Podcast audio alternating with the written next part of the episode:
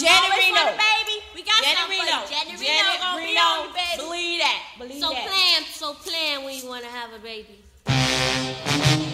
In our town, we have a state attorney by the name of Janet Reno. She locks brothers up for not paying their child support. In your town, you may have someone just like her.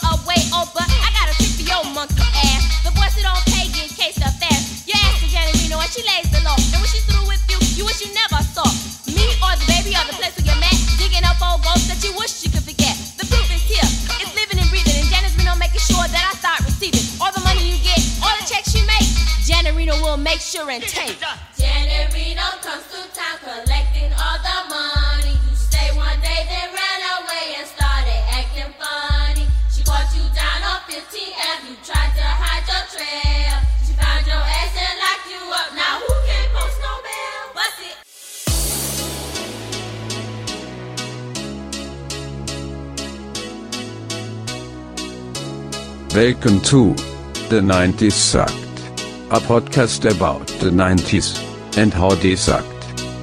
With your hosts, Adam Todd Brown and Chet Wild.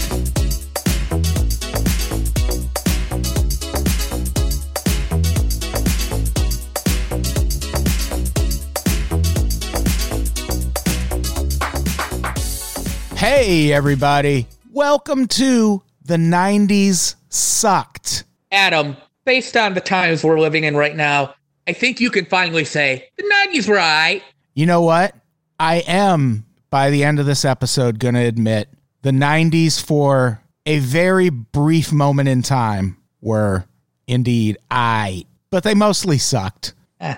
Hey, I'm Adam Todd Brown, by the way. I'm I'm Chet Wild talking to my brand new blue U S B microphone. Hey, hey, hey, they're not paying us. Take it easy, pal. I said brand new blue U S B mic. I just described the color and the type, not not the... If people Google it, they're going to find it. I didn't drop the big blue big blue Y name. No, you didn't. I feel like we should explain the clip people heard at the beginning of the episode, which was what arguably has to be the only pro-Janet Reno rap song ever recorded. I didn't research that, but I'm going to take it your word. Because she went on to be the nation's top cop. What was her role at the time? At the time of what we're talking about now? Yeah. She was a state attorney for Dade County. Of course. And we are talking about the two Live Crew obscenity trials, Chet. Do you remember this at all? I remember guys with kind of okay raps talking about dirty things like popping pussy. Right. That was two Live Crew. Yeah. All right. My memory worked. You're being generous when you say kind of all right raps. That's that's one of the fascinating things about this. I thought you were going to shit on me for not being kind enough. It, this stuff does not hold up well. That's probably a better way of framing it. It doesn't hold up well for a lot of reasons.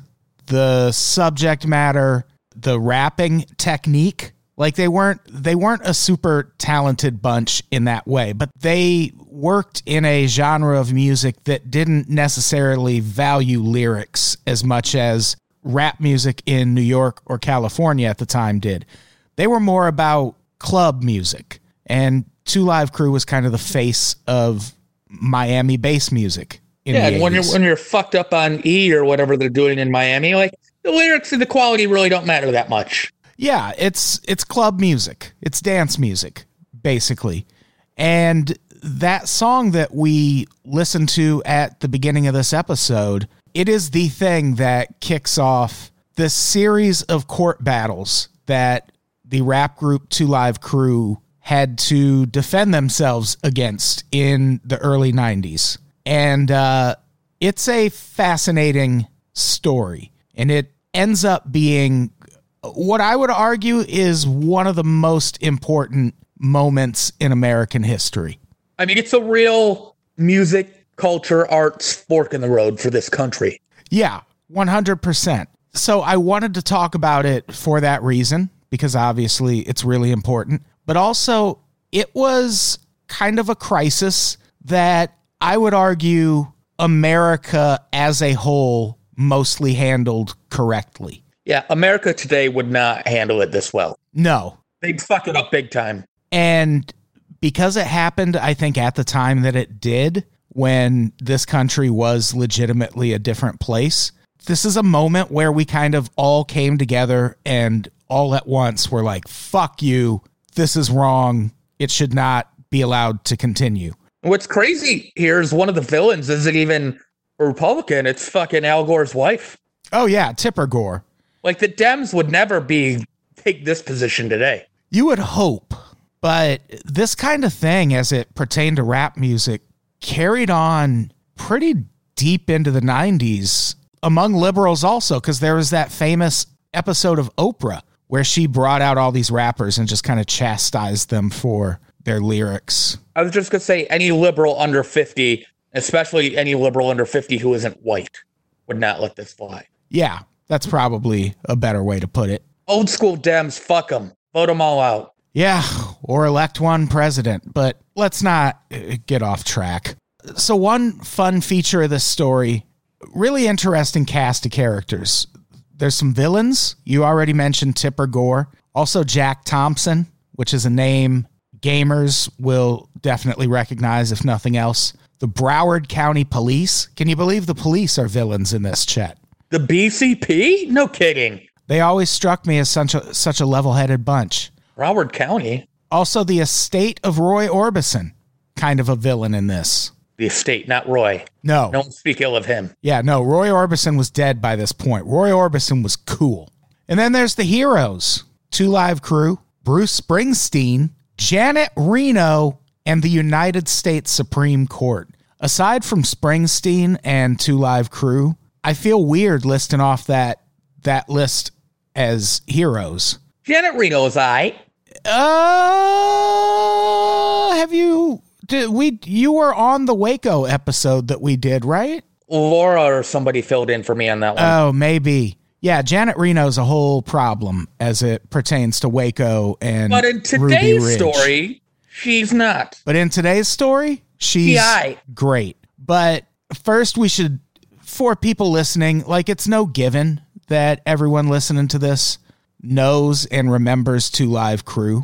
They were a pioneering rap group of the eighties and nineties, and their main claim to fame was that their lyrics were goddamn filthy. Like, their first kind of major hit was a song called We Want Some Pussy, which was say, hey, we want some pussy, which was far more shocking at the time. This song came out in nineteen eighty-six, and it's really kind of just them shouting, we want some pussy, over and over. There's some rock guitar going on. So, that's two Live Crew. If people No song has ever remember. made me want pussy less than that right there. But it was, at the time, like, this was, I was listening to rap music by this point as a youth, and I had just not ever heard anything like this. So I was really drawn to two Live Crew. I was I was a fan early on, before even all of this shit that brings them to national attention happened. Fun bit of trivia: they are always credited with being these pioneers in the Miami rap scene, and they are. But the group originated in Riverside, California, and I did not know that. Everyone knows that. Not Jeopardy. Yeah, that that would be a tough Jeopardy question. Everyone would answer Miami. And nope, founded in Riverside, but one of their early singles took off in Miami, and Luther Campbell, Luke Skywalker, Uncle Luke, whatever you want to call him, was a local D J and promoter in Miami at the time. And when the song became popular, he invited them to relocate to Miami. I don't know if that's standard music business practice. I can't believe he got away with going by Luke Skywalker. Oh, he did not. Okay. That's a, that's a different legal uh, issue for another episode. I don't have it in the notes, but that was also very much a point of contention early in two Live Crew's career. And he didn't fucking win that one. Mm-hmm. Like, all he did to change his name was add an extra Y in Skywalker. That's not how it works. Not at all. What they should have done was put him in some goddamn Star Wars movies. I don't know how much crossover appeal that would have really drawn to the theaters. There would have been some. I would have been into it. That's all that really matters. You're already going to Star Wars, you fucking nerd. There were no Star Wars movies at this point. Oh, yeah, because this was post-episode three, pre... Yeah, we were still years away from getting new Star Wars movies. So no, I wasn't, Chet. Shut up. They did that thing in the early to mid-nineties where they re-released each of the Star Wars movies in the theaters with, like, new footage. Oh, that's right. And I think I fucked with that. Who knows? So either way, two Live Crew, whether I whether I was watching Star Wars at the time or not. Very important detail. Yeah. two Live Crew... They were really important to the Miami rap scene. Luke Skywalker joins the group when they move to Miami. And uh, at least for the, a little while, they are the face of Miami bass music. Lots of focus on the music, especially the bass. Not so much on the lyrics, as we discussed. Mouth bass, baby. Not that kind of bass, Chet. It's more drum machine bass. The kind of bass you probably don't like. You can still mouth bass that shit. Mm. Boom, bitch, boom, boom, boom, boom, bitch, boom. Uh, but I love this shit when I was a kid. This also happened at a weird point where my dad, for some reason, was way into rap music. And he would, like, drive me on my... I had a massive paper route as a kid that, like, no child could actually walk to handle. So my dad would drive me on this paper route. And we would listen to two Live Crew, loud as shit, at, like, six in the morning. Delivering people's newspapers. Good times. Was it uh, We Want Some Pussy? Yes, actually. And Throw That D. Oh, man, that's got to be awkward. I mean, yeah, it was. Do you recall, did Beavis and Butthead cover two Live Crew? I think that would have been my first exposure to them. I think so, because the Me So Horny video was so huge. Yeah, okay. That would have definitely been my first exposure to them as a kid. Talk about a song that hasn't aged well. Oof. Ugh. We'll get to More it. Like, hasn't Asianed well. Oh, come on. Come on. The sound effects work? All right. And the crowd goes wild. Here's how much I was into two Live Crew as a child. I walked two miles to buy the album that is at the center of this episode, which is called As Nasty as They Wanna Be. And I paid for it with a bunch of quarters that I carried in a Crown Royal bag, because that's how I collected the money on my paper route. I would this this was back when you had to go door to door, right on the pedophilia front lines, and ask people to give you cash to pay for their newspaper subscription every month. What a crazy time. Then you gave what you owed the newspaper company, you gave them their cut, you got to keep the rest. And I would collect my money in a Crown Royal bag because I was a degenerate child. What's the commission on that? I did all right. I would, there were weeks where I would make like one hundred, one hundred fifty bucks. But like, what percentage do you have to pay back to the paper? I don't remember. It wasn't unreasonable though. It was a lot of fucking work, but these two Live Crew albums weren't going to buy themselves, baby. uh, I always found, I want to call him Luke Skywalker, and I'm just going to, because that's what that's what he was calling himself when I was most, uh, when two Live Crew was most in my wheelhouse. So from here on out, even when it pertains to legal matters, we're calling him Luke Skywalker. But his real name's Luther Campbell. I always found his role in this group really interesting, because he's kind of just the hype man. He doesn't, he was never a rapper. He didn't make any of the music. He was like the Flavor Flav of the group, but also undeniably the leader of the group. And he becomes the face of this controversy that erupts around two Live Crew. And he's also just kind of a controversial figure in Miami in general. Like, he's a really prominent figure there.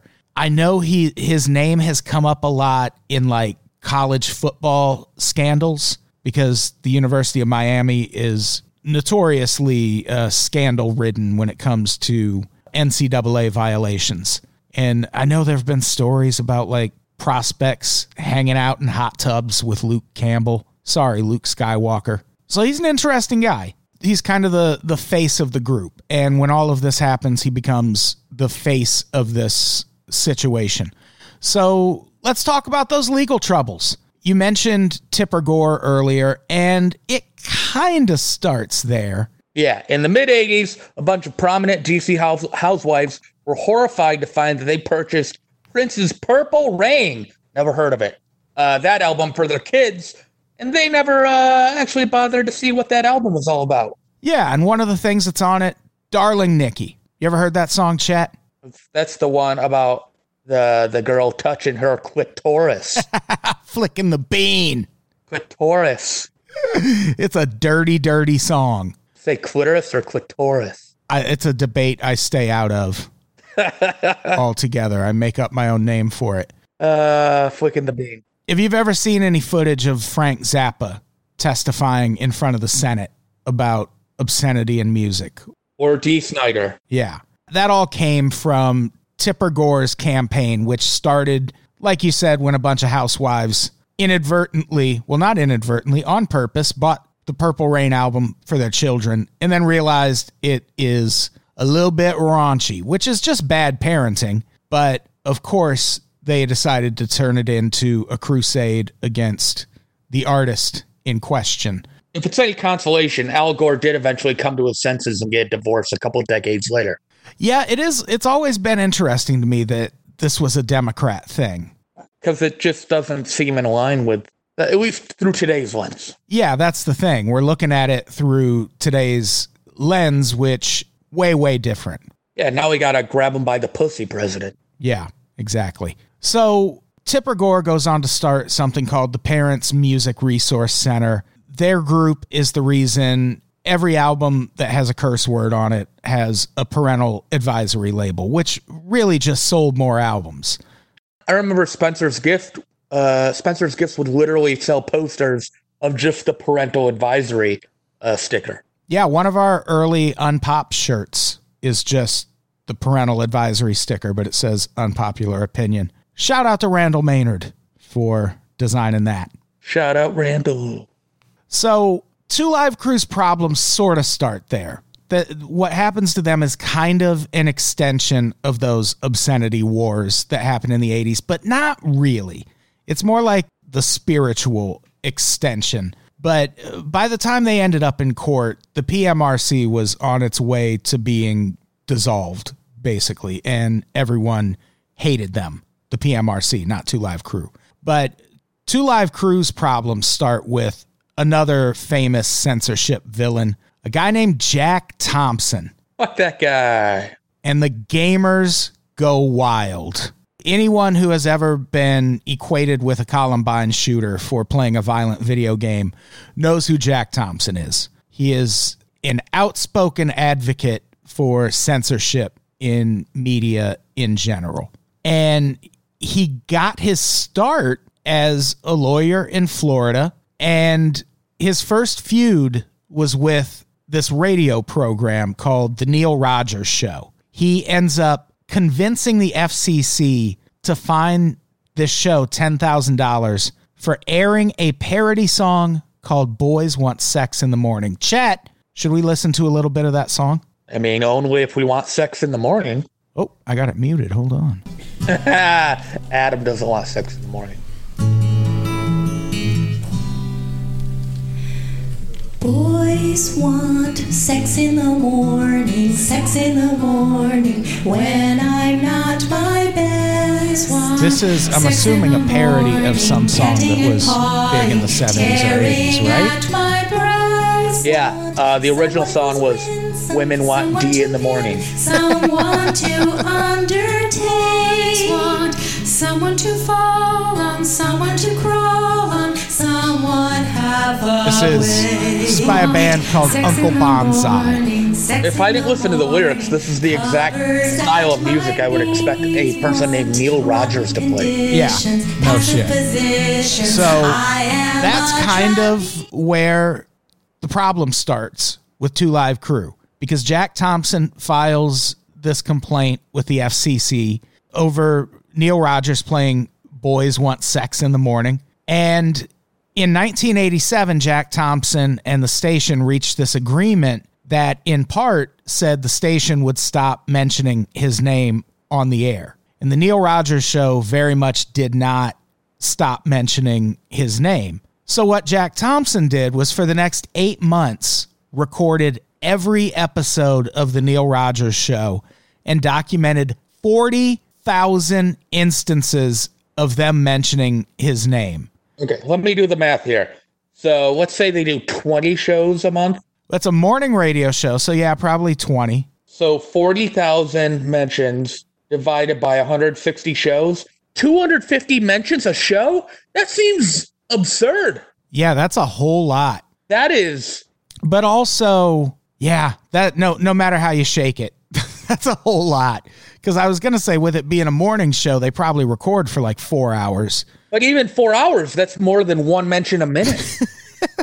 one point two five mentions a minute. Maybe there were other, yeah, I don't know. I was going to say maybe there were other shows, but no, because he ends up filing a two hundred million dollars lawsuit against Neil Rogers for this. Because that agreement that they signed in eighty-seven said he would be paid five thousand dollars every time they mentioned his name. I don't care if it's a bit or not. I don't think I could listen to any radio show that said that guy's name that many times. Yeah, that's that's excessive. Like, were they still playing music, or were they just just saying his name repeatedly? On repeat, yeah, just Jack a record Thompson, player Jack Thompson, and- Jack Thompson. What if it was all backwards? Um, catch. So Jack Thompson takes this complaint to Dade County State Attorney Janet Reno. And Janet Reno refuses to prosecute Neil Rogers and refuses to take this case up. So now Jack Thompson is obsessed with Janet Reno to the point that he decides to challenge her in the upcoming election for the Dade County State Attorney seat. Good luck, buddy. And he ends up losing. Chet, Chet. This is where I'm, I don't believe your research anymore. Chet. forty thousand things I'll let slip. There's no way this is true. Guess how much of the vote Janet Reno got in that election, Chet? Well, I bet he got thirty-one percent of the vote. You're you're damn right, Chet, because she got sixty-nine percent of the vote.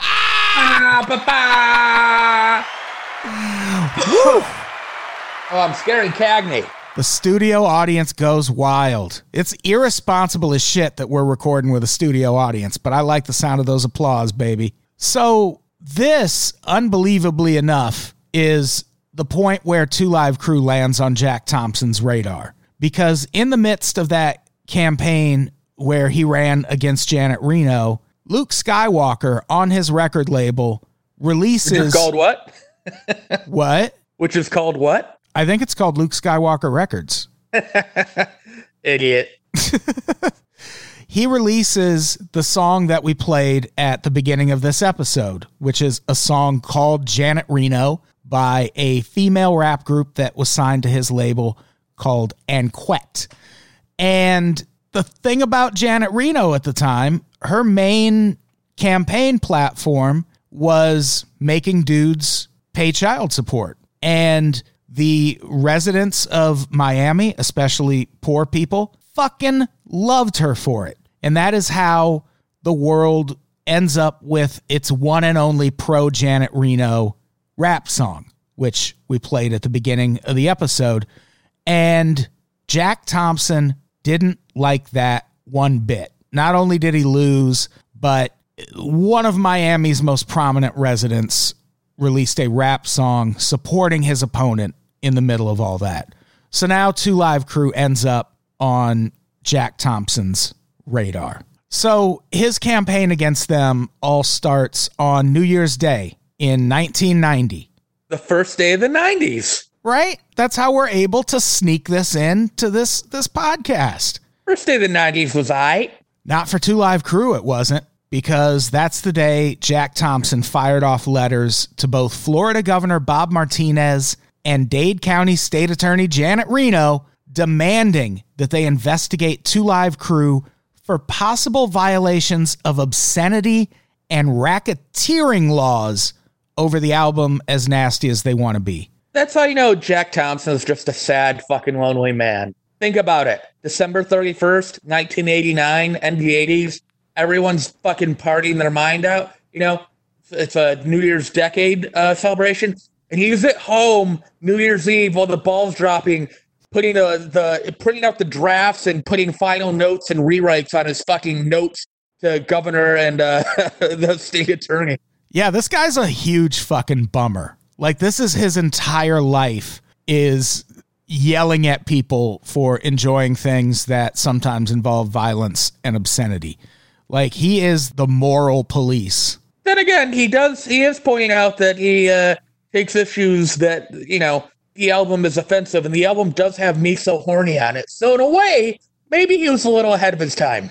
Well, that's what makes this such an important free speech case, because we finally get to take that argument that, well, free speech, sometimes you you have to defend some unsavory characters. And in almost every case, that ends up being a racist or a Nazi. But this time, it's it's two Live Crew, baby. Like, that's that's way easier to stand behind than a fucking Nazi or a racist. But it makes the same argument. It's still as much of a defense of free speech because, yeah, they... their music was very derogatory toward women. And we just want some pussy. We just want some pussy. Is that so bad? But at the same time, you can't apply, which this ends up being argued in one of the court cases, you can't apply white people's sensibilities to black entertainment. Like, that really becomes the crux of the issue here, because this album sold two million copies, and it sold those copies. Like, there was a point in the late eighties and early nineties when rap albums were going platinum left and right. And it wasn't like it is now where it's a lot of white people buying rap music. It, that wasn't the case. Like, they were selling, like, this sold two million albums eventually, but I bet they sold a good five hundred thousand of those before anyone knew there was any kind of controversy. But it just, it doesn't work that way. You can't, you can't be a white mom and tell the black youth of America what they should and shouldn't be listening to. Don't try telling a white mom that.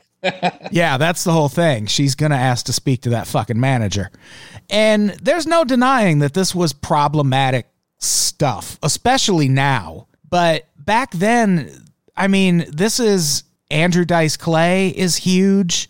Too Short had a bunch of albums out by then. Like, they weren't alone in being particularly raunchy entertainers. Sam Kinison. Yeah, but they just happened to cross Jack Thompson at a point when he had his panties in a bunch. So now they become kind of the face of misogyny in rap music. And We just, we mentioned Me So Horny. Here's the thing. That does not hold up well. It's, it is an undeniable banger. But also, that sample, which I think is from Full Metal Jacket. And the sample I'm referring to is the woman going, "Me so horny." Like, that has not aged well whatsoever. But sitting at home with my dick on. I'm glad we got that line in before we faded it out. But that's how free speech works. Like, this was happening in Broward County, where I assure you there are countless strip clubs. There are much more risque things happening in Broward County all the time. But somehow two Live Crew ends up in this guy's crosshairs, and now freedom of speech is under attack. So his next move, Jack Thompson's next move, after he sends these letters off, is he conducts all these sting operations where he goes into record stores with a sixteen-year-old in tow and has the sixteen-year-old buy a copy of As Nasty as They Wanna Be. He's definitely molesting that sixteen-year-old. Oh, yeah. He probably kidnapped the kid. He's dead now, right? Like, he's not going to sue me for saying this stuff? Jack Thompson? Yeah. No, I don't think so. Oh, never mind. I'm sure he didn't do such things. What an absurd accusation. Where does he make money in this? Like, oh, yeah, he's younger than my mom. He's still totally alive. Where does he make money? He writes books. He presumably hits the conservative Christian lecture circuit and talks about the devil in modern music and in video games and things like that. Like, he's a he's a crusader. There's always someone wanting to hear a bullshit message like his, and he's still out there doing it. So watch what you say, Chet. Yeah, I apologize. Uh, his, so his next move, he, he organizes all of these like sting operations meant to, to catch people selling this two Live Crew album to minors. And none of the parents of the teens that he involves in this even allow them to testify. So that all ends up being kind of all for naught. Over time, his letter campaign extends to the sheriff's department in conservative Lee County, where a judge there ruled the album As Nasty as They Wanna Be obscene. And that was the first. He then sent letters to sixty-seven more sheriff's departments and every state governor. Do you have anything to add to this, Chet? He actually sent two more, but they got lost in the mail. Oh, so how many letters did he send in total? sixty-nine. Oh, man, like two people in a sex position. Oh, with man. Their, with their mouths on their goodies. Oh, that was crazy. Crazy. So once that happens, once that one judge decides this is obscene, it starts happening all over the country. What happens is someone will get one of these letters, be it someone at the sheriff's department, a governor, someone, and they'll go to a judge and go, hey, is what this guy is saying true? Does this album really uh, rise to the level of being obscene and something we shouldn't sell? And depending on how conservative that judge was, sometimes they would say yes. And the most important place where this happens is Broward County, June nineteen ninety. That's where Miami is. That's where Fort Lauderdale is. It's where two Live Crew's base of operations are. And in June of nineteen ninety, the Broward County Court rules that As Nasty as They Wanna Be is indeed obscene and should not be sold. Fucking bullshit. This is from the U S District Judge Jose Gonzalez Junior in the Broward County ruling. This is a quote from him. It cannot be reasonably argued that the violence, perversion, abuse of women, graphic depictions of all forms of sexual conduct, and microscopic description of human genitalia contained on this recording are comedic art. What's microsco- microscopic description of human genitalia? They're like describing it in detail is what he means. Uh, Come on, Chet, keep up. So that cleared the way for people to possibly be arrested for selling, playing, or performing material from this album in any way. Talk about a challenge to free speech. That's what it came down to, quite literally. It very literally comes down to that. A few days after Broward County issues this ruling, in June nineteen ninety, Charles Freeman, the thirty-two-year-old owner of E C Records. Not a free man for long. Oh! I don't get it. What do you mean? Because of his last name, and then he's going to get arrested. Spoiler alert. Oh, right, right, right. I get it. I get it. Oh, you really didn't get it. Come on, Adam. No, I did. Yeah, nothing. Nothing. It's a quarantine. My brain's not working. E C Records was a small music store in Fort Lauderdale, Florida. He was led away in handcuffs by six Broward County police officers for selling a copy of As Nasty as They Wanna Be. Let me guess. This guy's skin color isn't white, because otherwise there wouldn't be six cops all chomping at the bit to be like, I got to get my hands on this guy because I'm a racist motherfucker. Uh, two things. One, you're absolutely correct. No one who was ever arrested or charged with anything in this crusade was white. This was very much the co- the the government cracking down on black people, if you can believe it. Get out of town. In the South, especially. Come on. Two, because you love to do this to me, it's actually champing at the bit, not chomping. No, it's chomping at the bit. No, it's champing. So here's a quote from Charles Freeman from back around when this happened. How can they arrest me for selling two Live Crew and not arrest me for selling Andrew Dice Clay? Great question. I wonder what the difference is. Andrew Dice Clay is white. Yeah. Oh, good. Yeah. Oh, I got it. You nailed it. So Freeman, as it turned out, had been very public about how he was not going to obey any order to stop selling this album. Yeah, I mean, media was basically camping out there for weeks. So this was this was a storm of brewing. He was basically daring people to arrest him. Not to say he should have been arrested, but he's like, bring it the fuck on. Right. And good for him. Like, someone like him needed to emerge in all this. And this was another quote from him. I'm not going for censorship. America is free. As long as this is America and I'm not living in Cuba, I feel my rights have been violated. And, uh, yeah, a, f- a few days after this ruling was ordered or ruling was issued, police showed up. They sent a guy in to buy a copy of As Nasty as They Wanna Be. And at the time, Charles Freeman was doing a T V interview with a local news outlet.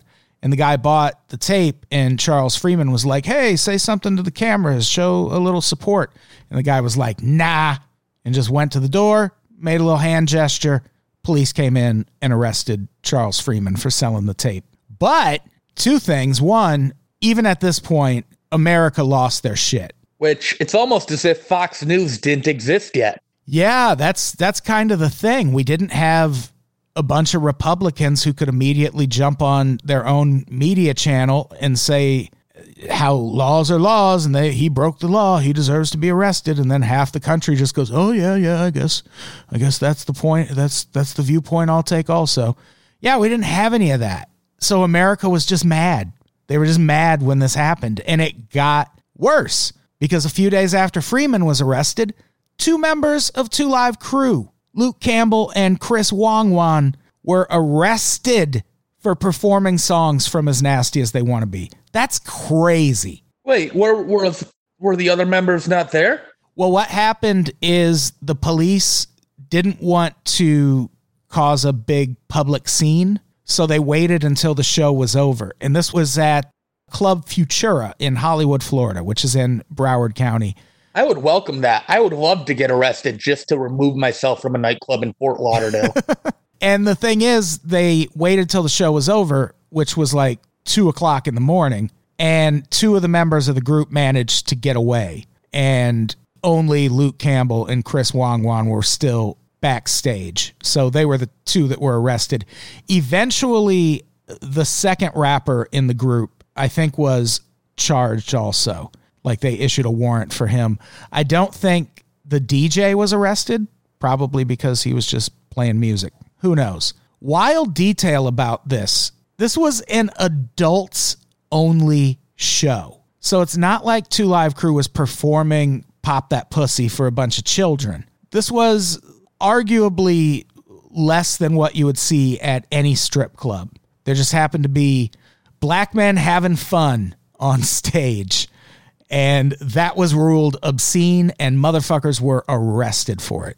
That's nuts. Bullshit. This is a quote from Broward County Sheriff Nick Navarro. There is no doubt that they violated a state statute. The lyrics have been declared obscene by a judge, whether you perform them on an album or at a concert. Or on your mom. Right? Again, to America's credit, we were not happy with this shit at all. Not happy about it now. With the exception of the conservative fuckfaces who were pushing this crusade, the general public saw this for what it was, which was a very blatant attack on free speech And, you know, they were masking it under, oh, well, this is vulgar and obscene and bad for children. And it's like, yeah, still how free speech works. Sorry. Also, like, maybe be a fucking parent and, you know, monitor what your kids consume. Yeah, exactly. Your seven-year-old isn't sneaking into the adults-only show at fucking Fort, uh, Fort Lauderdale, Florida's shit nightclub. Yeah, I think the fact that it was an adults-only show is the scariest part of that. Because then you're getting into some Handmaid's Tale shit. You got to wait till twenty twenty for that to happen. Exactly. That yeah, that's the thing. They were just way ahead of their time in Broward County. This would have totally worked right now. This is how consumed the public, including myself, because I was in high school when this all happened. And at one point, I had a speech class in high school, and one of our assignments was to find a short story that we could, one, edit down to be kind of the length of a speech, I think like ten minutes, and two, tie it to some event that was happening in the world at the time. And I ended up going with this story that was about a girl who went to a high school where everyone had to wear masks to hide their facial expressions. They weren't allowed to talk. Their thoughts were controlled, all of that shit. And eventually one day she takes off the mask, goes up to the roof, and starts Uh, shooting people with a rifle. Again, ahead of her time. Very ahead of her time. And I think it's, and I tied all of that to the, the two Live Crew thing. And my teacher fucking loved it, which again, very indicative of how different the world was when this was happening. Like now, if a kid did that, he would be probably arrested. Like telling a, like bringing a school shooter story to school wouldn't happen. Nope. But at the time, people were fine with it. So in the middle of all this, another hero emerges. And that hero is Bruce Springsteen. The lead singer of Max Weinberg's band. Yeah, I, I, I imagine that is how you see it. Bruce Springsteen, for, for people who don't know, is notorious for not letting people use his music. He, I think to this day, has never allowed one of his songs to be used in a commercial. He's really selective about what movies. You can't fucking stand that Trump uses uh, Born in the U S A. Yeah, he's very anti all of that. And in the middle of this controversy, Luke Skywalker starts promoting this song that's going to be coming out. It's a, a new two Live Crew song that he says is going to address all this controversy.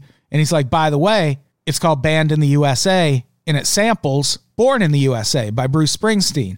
So Jack Thompson sends a letter to Bruce Springsteen and his management and lays out the same case that he laid out whenever he would send letters to sheriffs or governors or whatever. And he's like, look, if you don't deny them permission to use your song, we're going to call you out publicly and say that you're supporting smut peddlers and things of the like. And Bruce Springsteen immediately gives Luke Skywalker permission to use Born in the U S A. Which, by the way, they butchered it. Brutal. Oh, that's the thing. Yeah, like at every stop, two Live Crew's making terrible music. It's not like when Bone Thugs and Harmony asked Phil Collins, could they sample Take Me Home? From yesterday, a Broward County appellate judges upheld a previous ruling that's, to ban the sale true. of Miami rapper. So yeah, this is Banned in the album, U S A. As Nasty as They Wanna Be in Broward and County.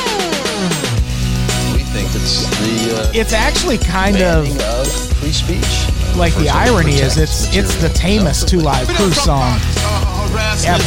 Like it, it's just about this court case. The video has a lot of clips of civil rights stuff.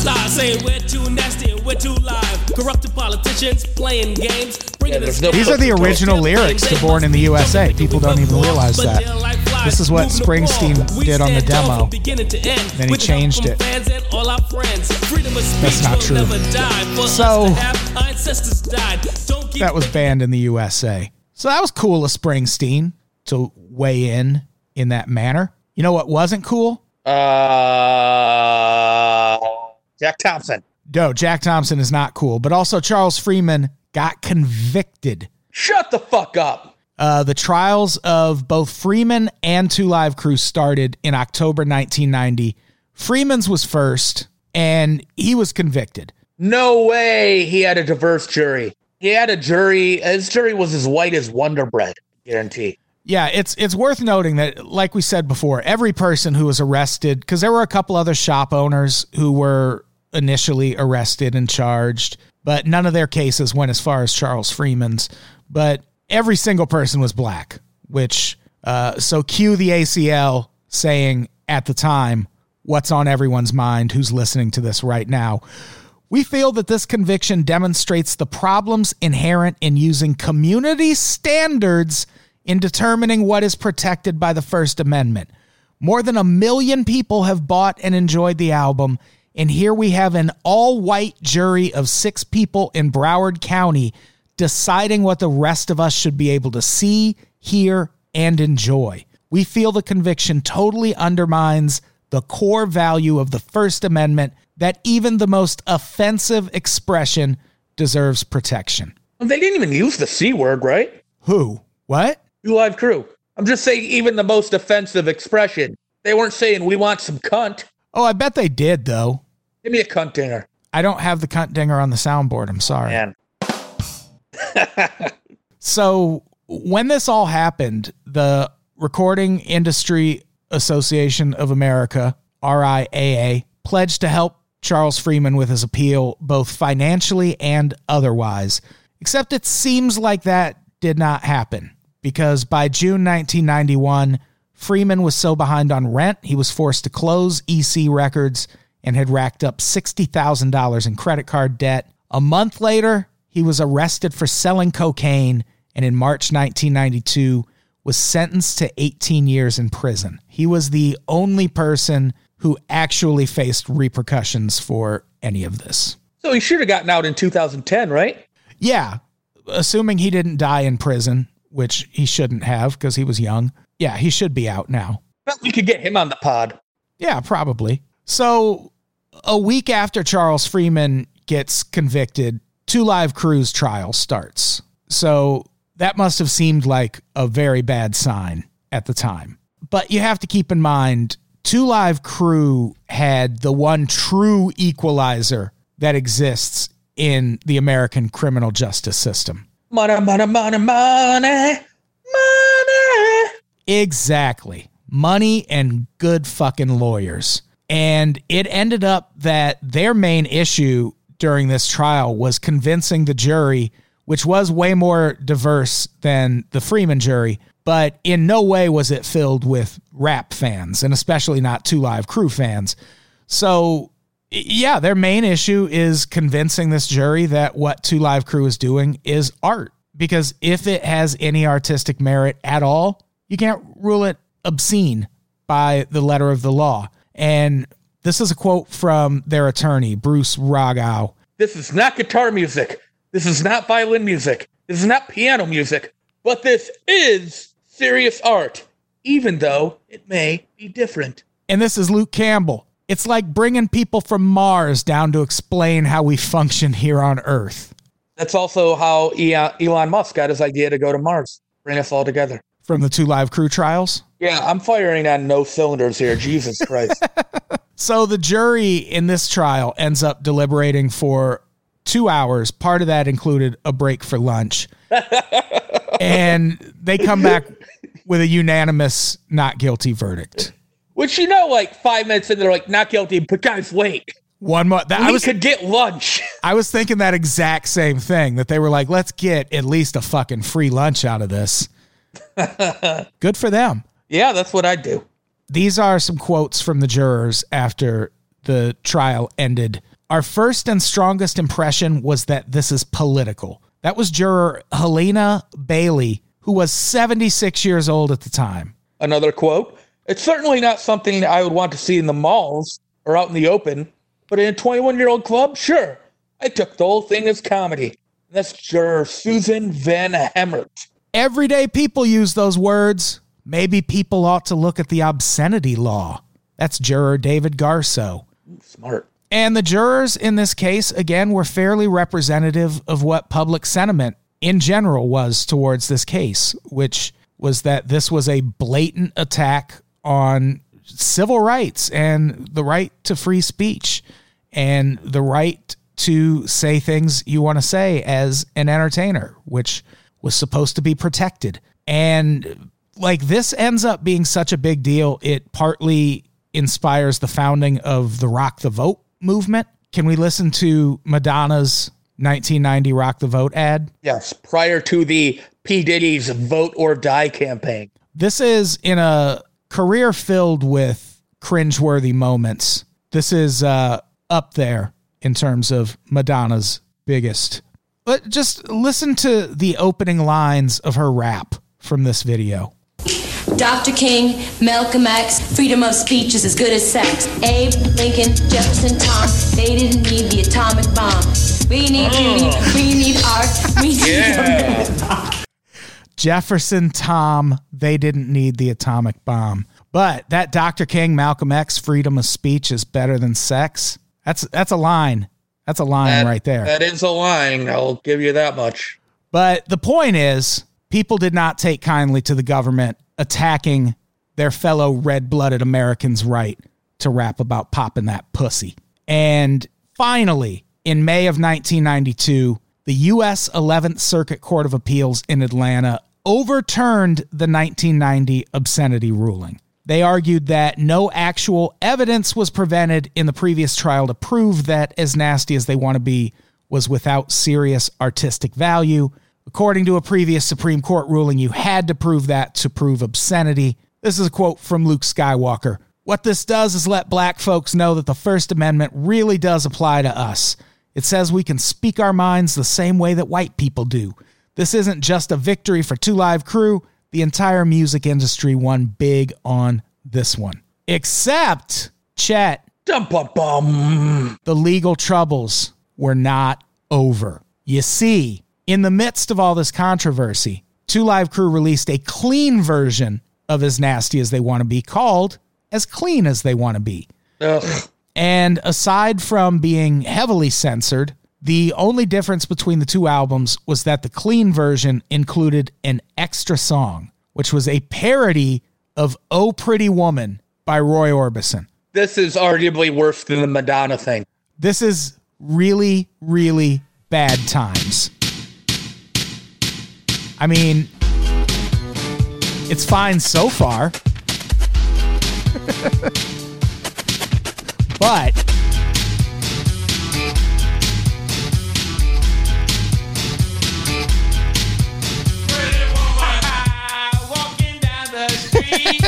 it's, it's not even in two.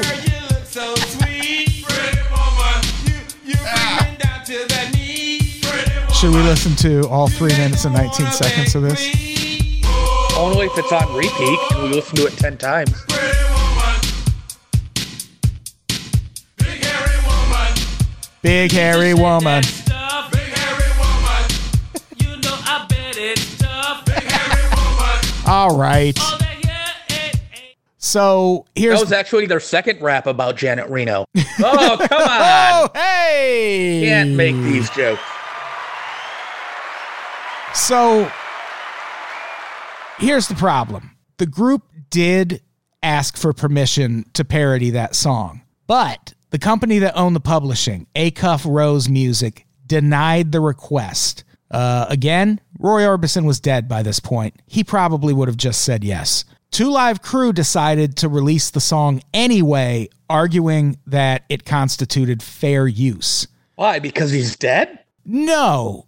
Are you familiar with how fair use works? Like, basically, the reason we can play that song on this podcast is fair use. Like, we're not playing the song to make it available for people to download. We're playing the song to demonstrate what the song is, and because we're talking about it in a, a, a critical way. You can use portions of copyrighted works for educational reasons, for criticism reasons, for satire reasons. Like, that's all covered under fair use. And what two Live Crew was arguing was that this was parody or satire, and that because of that, they could use it. And what's really interesting about this is arguably the more important of the two cases, because what's interesting is the courts had never taken up the issue of parody as it pertains to fair use. So this was kind of a, a groundbreaking defense on two Live Crew's part. And first, a federal appeals court disagreed and ruled that the blatantly commercial nature of the song precluded fair use. In other words, well, you're making money on it, so that's not fair use. Eventually, it ends up in the hands of the goddamn Supreme Court. Once again, this becomes a huge issue, especially among people who make a living through parody and satire, like comedians, for example. The Supreme Court, in the run-up to this case, received what are called friend of the court briefs on two Live Crew's behalf, which means some outside party fired off a brief to the court in defense of two Live Crew. And they received those briefs from both Mad Magazine, R I P, and the Harvard Lampoon, also political satirist Mark Russell. Also, the Capitol Steps, which is a D C-based musical group that performs topical political parodies, sent the court a tape on which they performed a musical history of parody in America dating back to the Revolution. God, I bet you'd love to hear that, Chet. I guarantee that. Well, I won't guarantee, but they got to be a cappella, right? Oh, almost certainly. The Capitol Steps? That's an a cappella name if I've ever heard one. Yeah, they got to be. I looked for this clip and I couldn't find it. And meanwhile, Acuff Rose was supported by friend of the court briefs from the Songwriters Guild and Michael Jackson, which just furthers my unprovable hunch that Michael Jackson was a fucking cop. But I don't want to get sidetracked. The Supreme Court, again, sided with two Live Crew, ruling that the song, quote, can be taken as a comment on the naivety of the original of an earlier day, as a rejection of its sentiment that ignores the ugliness of street life and the debasement that it signifies. Oh, man. I mean, I think this was before uh, R G B's appointment, but can you just imagine, like, Ruth Bader Ginsburg or whoever on the Supreme Court sitting down and listening to this? Yeah, that's the thing. Like, throughout this whole trial, it's just really straight-laced people having to listen to two Live Crew over and over and over again. Brett Kavanaugh listening to We Want Pussy just being like, make it about beer. And yeah, like, it's hard to put into words how, how huge these two cases were. In both cases, had two Live Crew lost, it would have set precedents that would have impacted entertainers' ability to say and do a whole lot of things for a long, long time. And it's the kind of thing that, yeah, it would start with entertainers, but then how far would that have extended? Would it have gone on to dissidents and people who criticize the government and people who spread conspiracy theories? It seems like it might still get there. But as much as I shit on the nineties, again, it really is commendable that we vehemently rejected this shit when it happened. nineties, right? Even though it was just happening to a foul-mouth rap group from Miami. And yeah, I'd argue that if this happened today, it would go a whole other way, because you would have that Fox News influence jumping in on behalf of the Broward County Sheriff's Department to remind their viewers that laws are laws and they violated the laws, so this is fine. And a whole half of the country would cheer while we just got a little more of our freedom stripped away. So I'm glad it happened when it did. It happened during those few brief years in the nineties when America fucking got it. Because the nineties were uh, aight. No, the nineties sucked. I mean, this still what? happened. Come on. This still happened in the nineties. I, I could be outdoors and be as, or indoors and be as close to as many people as I wanted. It was good times. Well, that was January. Remember January? Oh, man. Wow. Yeah. Bring back January. And the world was full of hope and promise. I started taking a bunch of vitamin D in January. I feel like that paid off. Uh, so yeah, that's our episode. That is the obscenity trials of two Live Crew. Again, I argue one of the most important moments in American history, very underrated in that way. Like, this was a big deal. It was a big threat to our freedom. Yeah. I had no idea that that was a thing. So thank you for educating me. Yeah. I didn't realize it was as far reaching as it was. It's a, it's it, it kind of reminds me of the Anna Nicole Smith lawsuits over J. Howard Marshall the second's money. Those end up setting all sorts of precedents in bankruptcy court and all sorts of other areas. And this was the same thing. It seemed like just a wacky celebrity lawsuit that, had it gone another way, this country would be a whole lot different right now. And I feel like we run the risk of getting there anyway. So stay strong, America, I guess. You know, do your best. Yeah, that's a much better ending. Do your best, America. What's left of it. Chet, do we have anything to plug? Uh, all of this stuff, uh, world events made me get back on Twitter. So I am on there again at Chet Wild, C H E T W I L D. Same with the Grams. Nice. People have been asking for me to do a Open Your Mail podcast. I'm just throwing it out there. Well, do it. You got the, you have the capacity. But will you upload it to the Unpops network so the audience gets their bone con? I will show you how to upload it to the Unpops network so the audience gets their bone con. I oh, will not you show do it. me how to upload it. I'll be uploading shit night and day. Good. Yeah, that's fine.